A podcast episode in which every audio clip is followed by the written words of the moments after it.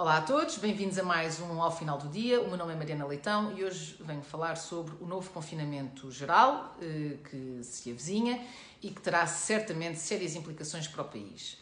Vamos então ter novo estado de emergência, com novo confinamento geral, e a grande pergunta que se impõe no, no imediato é onde é que está a Ministra da Saúde?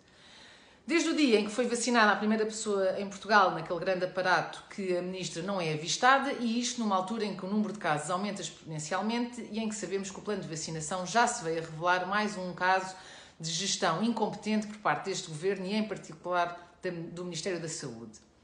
E estamos então, há cerca de um ano, em estados de emergência, atrás de estados de emergência, com o governo completamente desnorteado a impor uma série de medidas completamente arbitrárias e sem eficácia comprovada, ainda para mais com o primeiro-ministro a deambular por completo naquilo que é a comunicação que faz aos portugueses, pois passou os últimos meses a afirmar sistematicamente que um novo confinamento geral seria, uma, seria catastrófico para o país e agora, pasme-se, vamos ter novo confinamento geral.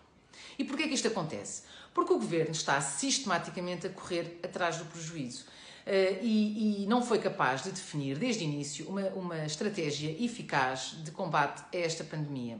E vou agora dar três ou quatro exemplos de, desta, desta ineficácia que foi a gestão de toda esta pandemia por parte do nosso governo. Primeiro, a questão de não se conseguir rastrear o vírus e haver uma completa inconsistência dos dados o que faz com que até hoje não se consiga perceber onde é que o vírus se propaga com, com maior intensidade, se é nos, nos transportes públicos, se é no, no, nas empresas, se é nos ginásios, etc. E de facto isto mostra e revela bastante a incompetência deste governo em conseguir saber uh, uh, às quantas anda e, e de que forma é que este vírus se comporta. Eh, depois temos a aplicação Stay Away Covid, que foi anunciada como o milagre no combate à pandemia e que, no fundo, é um verdadeiro flop e que não serviu para absolutamente nada. Temos também a decisão tardia de, de incluir os privados no combate à pandemia, eh, que no fundo apenas se considerou já os hospitais estavam no seu limite e já milhares de pessoas eh, tinham sido privadas de acesso a cuidados de saúde.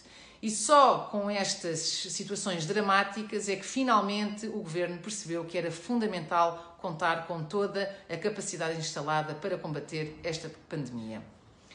Eh, por último, e agora na ordem do dia, eh, toda a preparação destas eleições, que sabíamos perfeitamente quais as condicionantes que iriam existir para a realização destas eleições.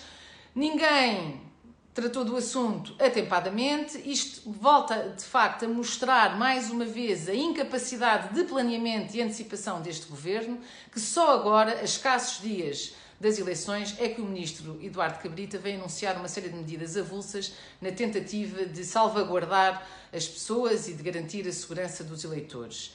E isto vindo de um ministro que efetivamente não nos dá assim grande confiança na capacidade de conseguir gerir uma situação deste género. E resumindo, foi uma incompetência generalizada que nos fez chegar até este momento, em que vamos ter um novo confinamento geral e, e, em, e cujas implicações serão desastrosas para a economia.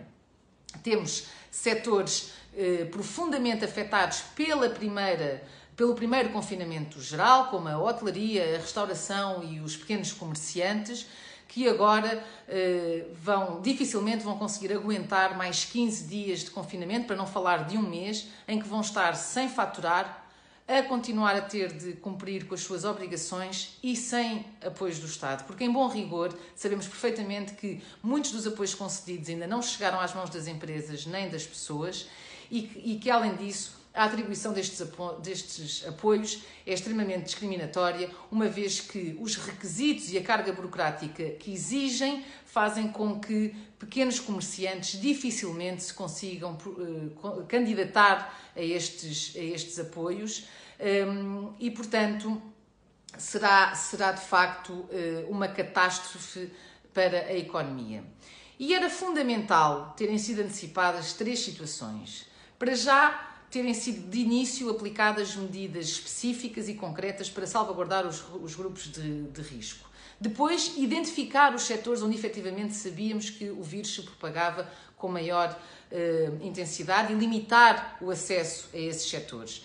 E, e, por fim, preparar o SNS contando com toda a capacidade instalada, garantindo o combate à pandemia enquanto se garantia o acesso das pessoas aos cuidados de saúde. E já sabemos que o vírus, eh, aliás, que a vacinação vai demorar, que o vírus não vai desaparecer por milagre e que e, e por isso está na hora deste governo definir eh, uma estratégia sustentável e eficaz no combate a esta pandemia, que garanta a sobrevivência das pessoas e da economia. Caso contrário, continuaremos nesta bipolaridade do confina-desconfina, sem que eh, se consiga evitar que continuem a morrer pessoas, que continuem a falir empresas, que o desemprego continue a aumentar e que se instale um cenário de pobreza generalizada no país. Muito obrigada a todos e até para a semana.